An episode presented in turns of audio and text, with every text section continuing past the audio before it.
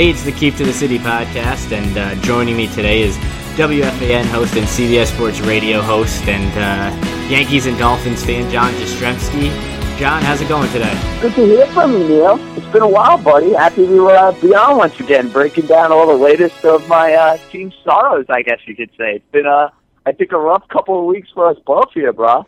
It has been rough, and it started, I think the last time I saw you was in the right field bleachers, the second to last home game for the Yankees this season. Their season came to an end that night, and we didn't get to see Mariano. You got to see him the following night. I didn't go that night, but it's really been downhill for New York sports since then, and not even New York sports, but your Dolphins included. I guess we'll start with the Yankees and what it's been like these last three or so weeks without baseball here on the eve of the World Series. How depressing has it been for you to not be able to watch a team that you care about? Yeah, it's certainly a different vibe. I mean, you get used to having postseason baseball in New York. It's become an institution, and even though I would say more often than not over the last, I guess, 12 years or so, the Yankees have had some bitter, and I mean bitter postseason defeat, you still would take having Nick Swisher misplay a ball in right field if you know you're going to be there and you know you're going to be watching October baseball. And, yeah, it's been odd to say the least, but I don't know about you, Neil. I kind of knew, I think I would say right around when the Yankees lost, I think it was 2 out of 3, and then they got by the Toronto Blue Jays, and then they got swept by the Red Sox. I mean, after that series or that grouping of series, if you will, I just knew that this Yankee team was not making the playoffs. I don't know if you reached the point in the season where you said to yourself, this is just not happening, but that sweep at Fenway Park, not even the 3 out of 4, even though that was a crushing blow at Yankee Stadium. I was there for that Saturday debacle. But you just didn't have the feel that it was going to be postseason baseball, even though the Yankees were in the thick of things in September. And that's why, even when I saw you out of Yankee Stadium, I feel like, what was it, 2 days before the last home game when Mariano had the great celebration and this and that? I mean, you knew at that point Yankees are not playing postseason baseball. But, yeah, it's certainly been a difficult transition, to say the least. I think going back to 08 with the last time they didn't make it, you always felt all along, you know, you tried to push reality aside, always thinking, you know, there'll be more games, they'll still come back. But then, you know, the calendar winds down, you get closer to game 162, and they just run out of days. And that sort of happened this year. But going back to early July, I remember I called it the Final 14, and it was the 14-game stretch before the All-Star break that I thought they had to do well in. They did well against the Twins. They had those epic comebacks that weekend against the Orioles. They sort of had a little letdown there. And then after the break, they go to Fenway and they have a chance to get right back in things, and they don't do well there. They go, you know, out to the West Coast. They split with the Dodgers. They get embarrassed by the Padres. They get swept by the White Sox. And it was after that White Sox series, that was the point for me when I knew it was over, because they just couldn't score runs, even though they were starting to get healthy at the time. And even though they'd go on to score runs after that, and they'd go on that little spurt against the Tigers and the Angels, to me it just seemed like at that point they were scoring runs and then they weren't pitching. And when they were pitching before, they weren't scoring runs. And nothing seemed to add up for them at all this summer. Yeah, that's pretty much it. And that was really the case for the Yankees when you think about it, bro. I mean, through the first couple of months of the year, the starting pitching and the bullpen was top-notch, and the lineup was just an outright disaster with all the injuries. And I mean, we had to watch Brett Lillibridge, Luis Cruz, and the likes go out there and play third base, which was painful to watch, to say the least. But it's funny, in August, when they made the move for Soriano, when A-Rod comes back, Yankee lineup had a bit different feel to it. You throw Granderson into the fold as well, and then the starting pitching just really fell apart. I mean, every which way. Corota wore down. Sabathia was a disaster this year. I mean, thank God we're not going to have to see Phil Hughes in a Yankee uniform ever again. I mean, you want to talk about a guy who was just awful. I mean, anytime you went to a game and you knew Phil Hughes was pitching, I mean, you almost wanted a refund right away. It's like, why do I even have to go in and watch this garbage? But, I mean, when Andy Pettitte at 40, 41 years of age is your best starting pitcher in the month of September, I mean, that's when you know the Yankees are in big trouble and they're not going to find a way to make the postseason.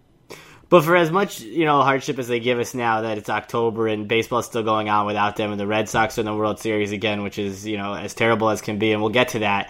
It goes back to the two wild card spots, the 5-team, the 1-game playoff, the thing that I hated so badly when it was created. You told me that I'd come around on if the Yankees ever needed it.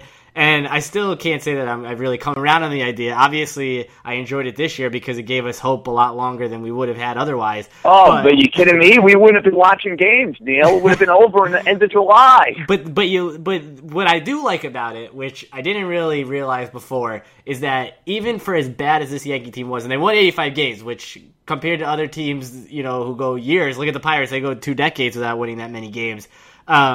For as bad as this Yankee team was, for as many injuries as they had, it reassures you that no matter what, this team's going to be in it, whether it's for the division, whether it's for the one-game playoff, they're always going to be in it, and I think that's reassuring, just that notion of it. You hope so. I mean, we don't know what the future of the organization really entails here over the next couple of years, how much they're going to spend. You hear mixed reviews. Are they going to stay under 189? Hal Steinbrenner was on record, I think, a couple of weeks ago on with Francesa, where he said, well, we are not going to compromise the idea of a championship team, and putting a number on the certain amount of payroll would certainly do that, especially if you're not going to get the money back from Alex Rodriguez. And I would hope so, Neil. I mean, I'll be the first to admit, you know, growing up as a Yankee fan, as did you in the early to mid-1990s, we are very spoiled. And I'm not going to be afraid to admit it. I'm not going to be afraid to say it. I'm annoyed if the Yankees are not in the postseason. It is a downright disaster when you sit here in October when a team's spending $200 million and you're nowhere to be found come playoff time. And that's why, listen, I know that the farm system is in absolute shambles, and I know that the Yankees have to, quote-unquote, retool their core. I don't think there's any question about it. But, I mean, you look at the team that's playing in the World Series, the Boston Red Sox. I mean, they couldn't have been more of a joke last year with Valentine, who was in 90-plus games. They get swept that last year at the Yankee Stadium, where they were just downright like a Triple-A team for that matter. And here we are, what, less than a year or almost a year later, and the Red Sox are 4 wins away from winning a World Series championship because they went out there and they made a couple of moves. They got a couple of guys back, and here we are. We're singing a much different tune about the Red Sox, so certainly can be done. Well, you mentioned how it's a downright disaster, and I have to agree with you. And spending the $200 million, even with the aging players and the guys that go down with injury, and it sort of started, you know, when you knew Jeter was sort of hurting in spring training, when Granderson went down in the first at-bat of spring training or the first game. And to me, you know, I've sort of said that for this Yankee team to go as far as they did, game 158 before they finally got eliminated, it was sort of a surprise because many people, you know, wrote them off 2 months prior to that, some before the season even started. So for you, was this season, you know, do you give the excuse that the injuries were there, even though the guys who filled in didn't do, you know, did an okay job, but it was the guys that filled in for the fill-ins that couldn't get the job done? Do you give them a free pass? It's tough because certainly you look at the injuries to Shara, Jeter, not having A-Rod for what, almost at least half a year, maybe a little bit more than that. Euclid goes down. Cervelli, believe it or not, goes down. I mean, the Yankees had so many injuries this year that, yes, if the team was healthy, would they have probably made the postseason? Yes. But do I think the Yankees would be sitting here in the month of October as a quote-unquote championship team? No, probably not, Neil. So I think part of it certainly has to look at the injury situation and realize that, yes, the Yankees, if everybody was healthy on this team, they would have been in the postseason. But considering the age on the team, considering the amount of questions you have moving forward, if the Yankees want to get back to a championship level, and you and me both know that is the standard for the Yankees, that almost should be the standard for the Yankees, they're going to have to make a lot of noise here in the offseason, and they're going to have to really do it in a hurry because you don't have these ready-made prospects coming through the pipeline. I mean, who's coming up through this Yankee minor league system? I mean, if there were players down in the minor league system, Neil, you would think they would have been up here when they are running out stiffs like Brett Lillibridge. I mean, you would think if they had somebody of value down at double or triple A, they'd be up here. Well, if they're going to have to make noise in the offseason, it's going to start with guys on, you know, who they're looking at to re-sign anyway, and we'll start with Curtis Granderson. Do you think he'll be back with the Yankees, or do you think he's going to walk and get a longer, bigger deal somewhere else? It's an interesting question. I, for one, would look at the guy who is playing right field for the St. Louis Cardinals, who has always made it very clear, going back to 2011 when I was on record bringing Mr. Beltran in, or you go back to when he signed his big deal with the Mets. He went to the Yankees and said, oh, I have this offer from the Mets. I would really like if you guys matched it or for the Yankees, but Yankees paid so much money for A-Rod. Sheffield just brought in Randy Johnson. They weren't interested in Carlos Beltran. But, I mean, to me, Granderson strikes out too much. Yes, he has the home run swing. I bring him back at the right price. Now, don't get me wrong, but to me, Beltran's a much better option. Switch hitter, can DH a little bit. He's going to give you a better performance in the outfield. He can give you such a good performance in the outfield, play a variety of different positions. To me, Beltran in a lineup that's very left-handed and top-heavy, he could be a great fit at switch hitter. And the other guy to go along with Beltran, who I was going to allude to after you mentioned Granderson, is Brian McCann, who seems like the perfect fit at the right time.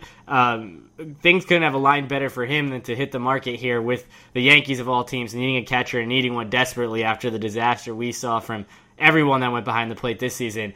Do the Yankees just, hand over $75+ million to Brian McCann?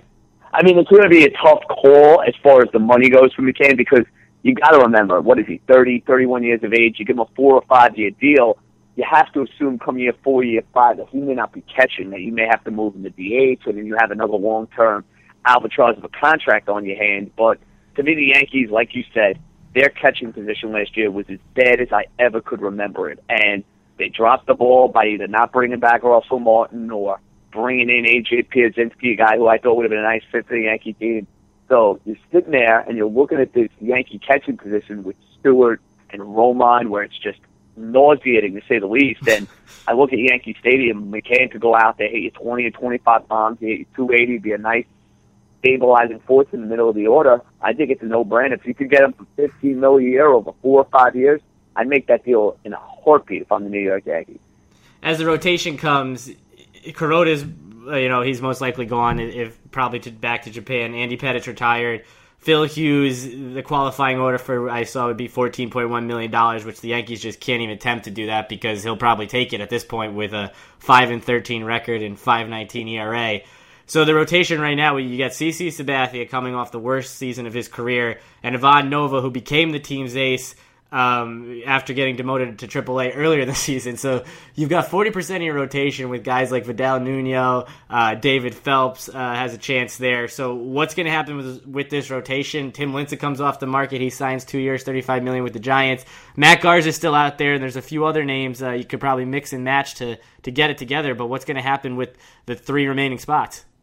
It's a great question. And the Yankees are really in a tough predicament because when you want to talk about starting pitching, the way you want to do it is develop your own guys. I mean, look at the St. Louis Cardinals as a perfect example because when you sign free agent pitchers, number one, you're overpaying, and number two is you're not getting them at the quote-unquote peak of their careers. You're just not going to do it. So, I mean, you look at the Yankee rotation. Sabathia is going to be there, and you don't know exactly what he's going to give you. Nova, yes, he was very good second half of the year, but are we going to be getting the Ivan Nova from 2012, or are we going to be getting the Ivan Nova from 2011, second half, and last year in the second half? You're getting that guy, then you're in pretty good shape. If you're getting somebody who's going to pitch to the tune of a 5 ERA, then the Yankees are in some trouble. I don't have an issue with Phelps being a fifth starter or Nuno or somebody to that extent. I could live with that. But that pretty much means, Neil, the Yankees are going to have to go out there and bring in minimum one really solid pitcher, and then maybe a guy that they take a flyer on and go from there. You look at the pitchers. You mentioned Lincecum. Yankees, I didn't think that was going to be a good fit. Him coming to the American League, walks way too many guys, not the pitcher that he was. The best option I see out there, and there's really not a great free agent pitcher on the market. There's no Kershaw. There's no Pete Felix. There's nobody to that extent. But Matt Garza is the guy who pitched in the American League East. He's had success in the American League East. He's a gamer. He pitched well against the Red Sox, won the LCS MVP for Tampa Bay going back to 2008. Not great. He's a solid pitcher. He's one of those guys who can anchor your rotation. When I signed Matt Garza to a 4 or 5 year deal, I think the Yankees really have no choice if they want to contend in the here and now.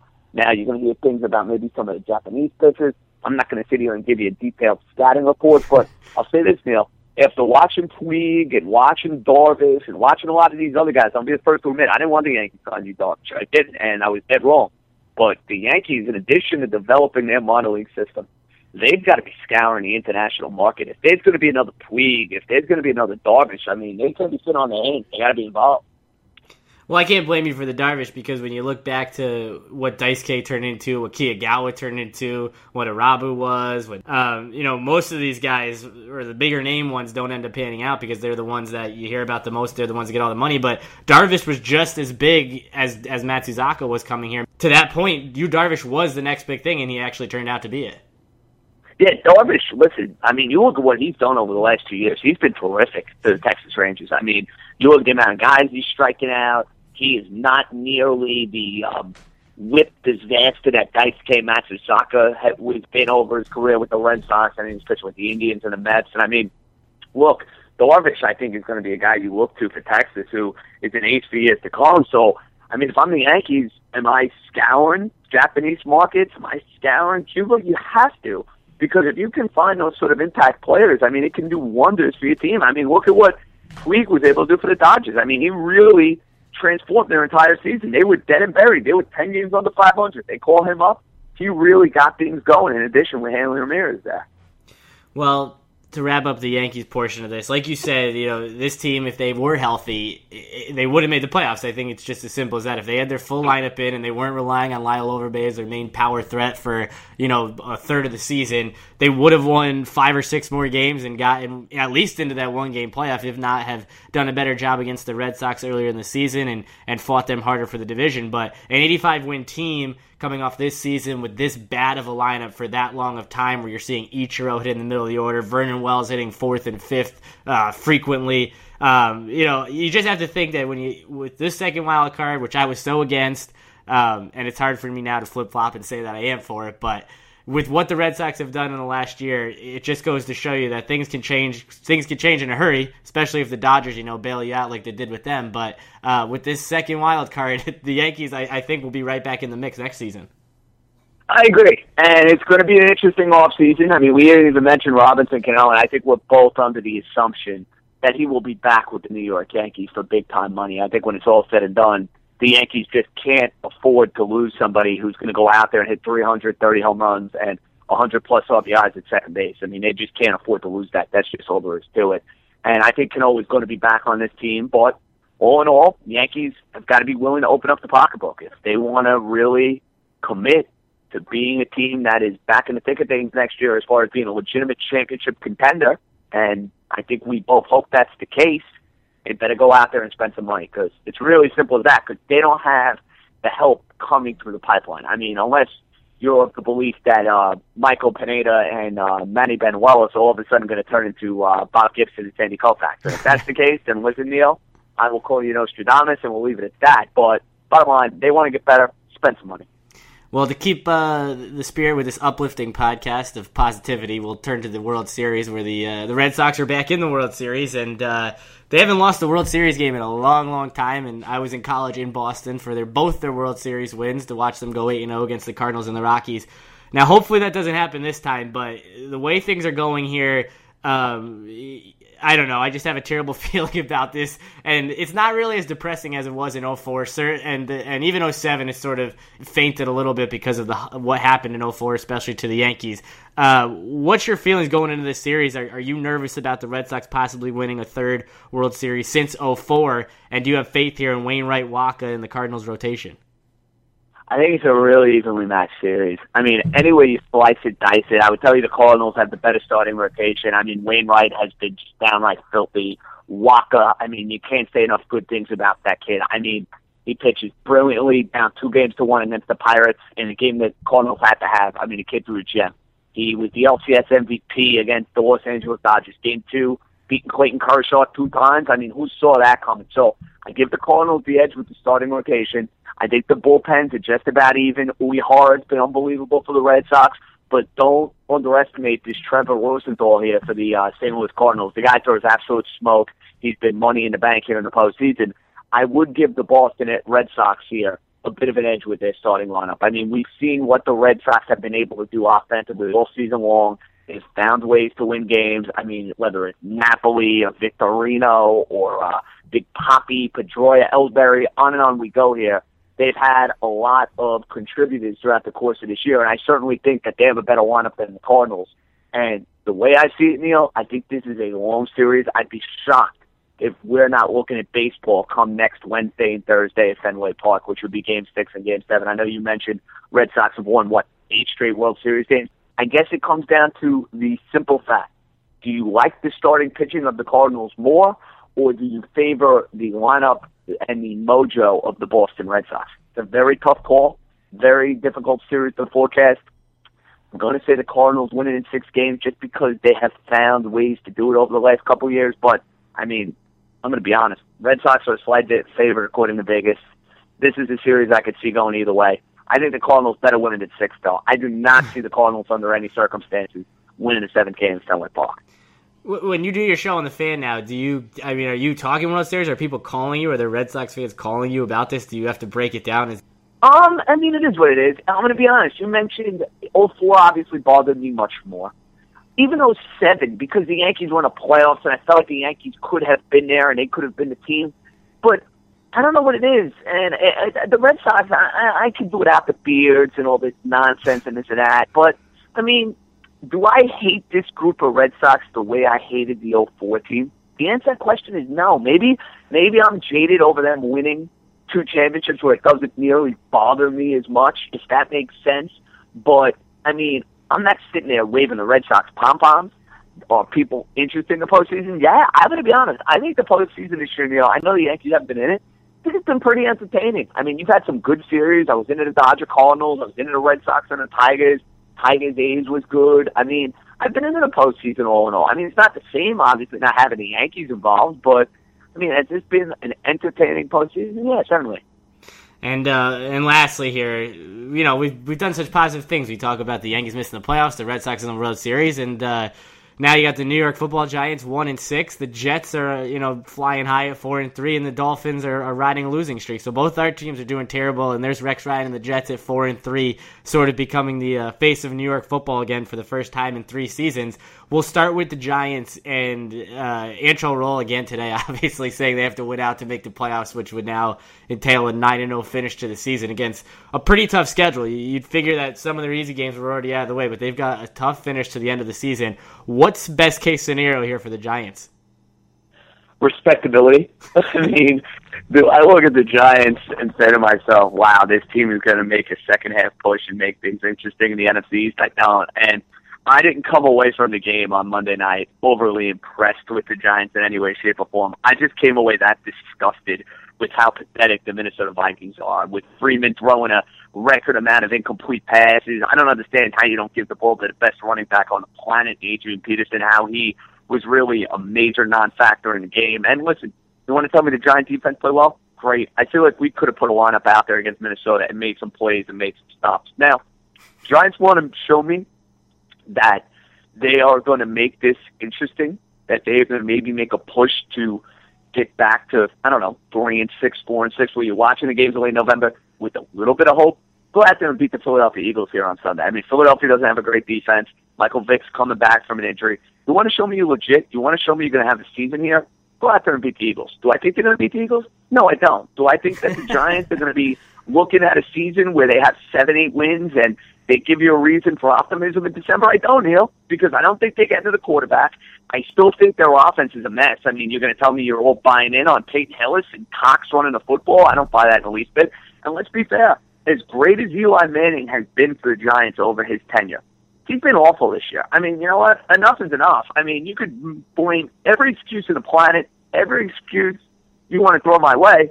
Eli Manning's played lousy football for the Giants this year. He did not play particularly well last night. I didn't sit there coming away saying, wow, Eli had a great game, Eli's on his way back. And I know certainly a lot of things are working against him, but all in all here, you mentioned the schedule. I look at what the Giants have done as a whole.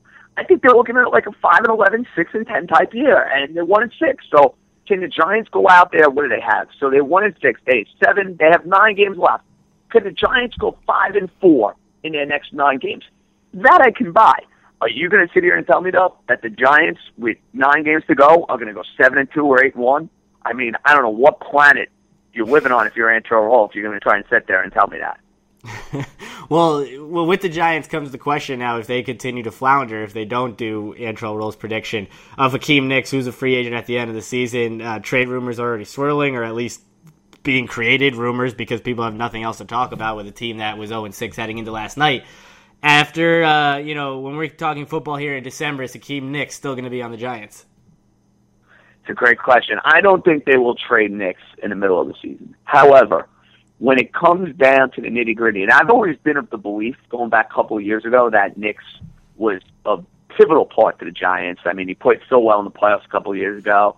But when I look at this Giant team, Neil, they have so many needs. They have so many holes. They're not going to have a lot of salary cap flexibility. Are you going to be willing to go out there and pay Hakeem Nicks big-time money at the wide receiver position? I don't know if I'd be willing to do so because, yes, he's been a good Giant over the years, but you got to address your offensive line. You got to readdress your pass rush. The Giant pass rush has been nowhere to be found this year. And then maybe improve other aspects of your defense. Maybe go out there and try and find another running back. So you look at all the holes the Giants have on this team. They still have Victor Cruz, and they still have Reuben Randle. I, for one, if I were running the Giants, would not be willing to give Hakeem Nicks that big-time contract offer. I just don't believe they will trade him coming up within the next couple of weeks because it will signal to the team that they have essentially quit on the year. And I don't think that is the message Reese, Coughlin, and company want to be portraying, even if they could get, let's say, a third or a fourth-round pick, because that's all you're going to get. I mean, the idea of getting anything more than a third-round pick at this stage in the game for Hakeem Nicks, I think would be asking a lot. And the other team in New York is 4-3, a game behind the Patriots after their controversial win on Sunday on a play that, according to the rule book, was the correct call. It's been shown now in other games that it wasn't called, and it just seems like a weird time to decide to call that if it happened earlier in the game, which apparently it did because I've seen replays that it did. Should that have been called on Sunday? Let's start there. I hated the call, man. I really did. And listen, take nothing away from the Jets because in the second half, they were down 11 points. I thought they thoroughly outplayed the Patriots in the second half of the football game. And, I mean, all in all, I thought the Jets did deserve to win the football game. But that was an awful call. I mean, I don't know what that rule is. I know that they just put it in place this year. I mean, I'm sitting there watching the football game on Sunday afternoon. And when I see the flag go up, I'm saying to myself, all right, maybe it's offside. Maybe it's a roughing the kicker. Maybe it's something to that extent. Then I watched the replay, and I said, what was the penalty? I said, because they called it an unsportsmanlike conduct penalty, if I'm not mistaken. So I said, okay, what was the penalty? Can you show me what the penalty was? And give Gungle and Deardorff, who were on the call for the game, they did a great job of breaking it down and really getting into the nitty-gritty and all the nooks and crannies, if you will, because it really did, when you think about it, Neil, decide the game, because the Jets were very conservative there on that last set. Very conservative. They ran the ball right in 3 times. They lost yards, this and that. And Nick Folk settling for a 56-yarder.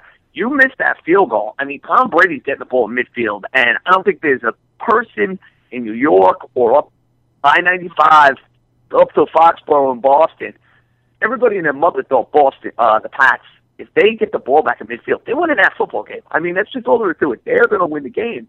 So that play essentially did decide the game because Nick Folk's been so good from inside 50 yards, and sure enough, he goes out there and hits the field goal. Don't like the call, but take nothing away from the Jets, finding a way to win a game that they really needed to have, considering the next 2 at Cincinnati, home against New Orleans. Very tough. Very, very tough. Now, you have a rooting interest in the game, obviously not from a standpoint of being a Jets fan, not from a standpoint of, other purposes like monetary purposes in the game, but being a Dolphins fan now, 3 losses in a row, that game, gives the Jets a half-game edge on you, and now there's 2 games separating you and the Patriots, so what's happening to the Dolphins here, and do the Jets scare you? Do I look at the Jets and say to myself, are they going to make the playoffs? I still don't believe that they are. I mean, yeah, the defense, the front seven's done a really nice job, but they have been so consistently inconsistent, right, throughout the course of this year. Good game, bad game. Good game, bad game. Good game, bad game. So if that's going to continue, I would expect an absolute dud from Geno Smith and the Jets going in to play that stout Cincinnati defense, that front four led by Geno Atkins. The Jets are talented. They're better than people probably thought entering the year. I mean, they're going to be competitive. They're going to win their fair share of games. I still don't think they'll be good enough to make the postseason. As far as the Dolphins are concerned, let me tell you something. Sunday, for me, I was at the ladies' abode, so I had the multiple TV setup going. I had the Jets on the big screen. Dolphins had the DirecTV hookup on my computer. My emotional bug out would have been probably about 1,000 times worse if I was watching in the friendly confines of the Jastremski man cave, if you will, because I had to be somewhat polite, I guess you could say. You know, I'm in the presence of others in somebody else's home. But, I mean, the Dolphin offensive line, Neil, I mean, it's just a downright disaster. And they go out and they bring in Bryant McKinney from Baltimore this week, so they hope that he'll help as far as the blind side for Ryan Tannehill. I mean, Ryan Tannehill only got sacked once last week against Buffalo. Obviously, it was the big play. Mario Williams strip sack. They end up getting the field goal. Carpenter, of all people, ends up kicking the field goal. Dan frickin' Carpenter. I mean, the guy who was on my team missing field goals against the Jets and the Cardinals a year ago. I mean, it's funny how it all comes full circle for me. But the point of the matter is, the Dolphins at 3-3, you're thinking at 3-0 that this team is poised for a nice season, that they're going to be in the thick of things for the playoffs, and maybe they could go out there and take the next step. They lose their last three games, and to me, the root of the problem is their offensive line because they are not protecting their young quarterback. He's on pace to get sacked more than any other quarterback in the history of the league, more than David Carr going back to his Houston days. That's a major problem. The Dolphins can fix their offensive line. They can be right where they need to be, right around 9 or 10 wins, get themselves in the postseason mix. But their next two games, Neil, at New England, then home on Halloween night on a Thursday night against Cincinnati, you better get one of those next two because you're looking at a 5-game losing streak staring you right in the face. That's when your season can really start to unwind. Well, I know what that feels like with a 6-game losing streak to start the season, but as this offseason goes here for the Yankees, we'll have to talk again. Hopefully the next time we do, they've got McCann or they've got Beltran or they've got Garza. They've got some reason to give you hope and renew that season ticket package in Section 203. I'm going to renew it, bro. I mean, I could talk a big game, and I know I'll do that from time to time, and I'm getting fed up saying I'm not going to renew, and I'm not going to do this, but, you know, they kind of had me by the you-know-what. Well, you did say that if Swisher had come back this year, you would have not renewed. I did threaten that. Yes, I did. But, I mean, thankfully, I was not put in a situation where I would have had to have made that decision. Let's just put it that way. So the Yankees, listen, I get annoyed.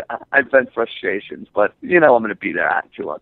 I mean, you know that, Neil. I know that. So at least it's on record, and hopefully we're looking at a much better product than the one we did at this summer. I mean, some of those lineups are tough to take in the middle of summer. Tough to take. All right, John. Thanks again for your time, and go Cardinals this week. Yes, Neil. Pleasure, bro. Let's do it again soon. Good stuff. Right.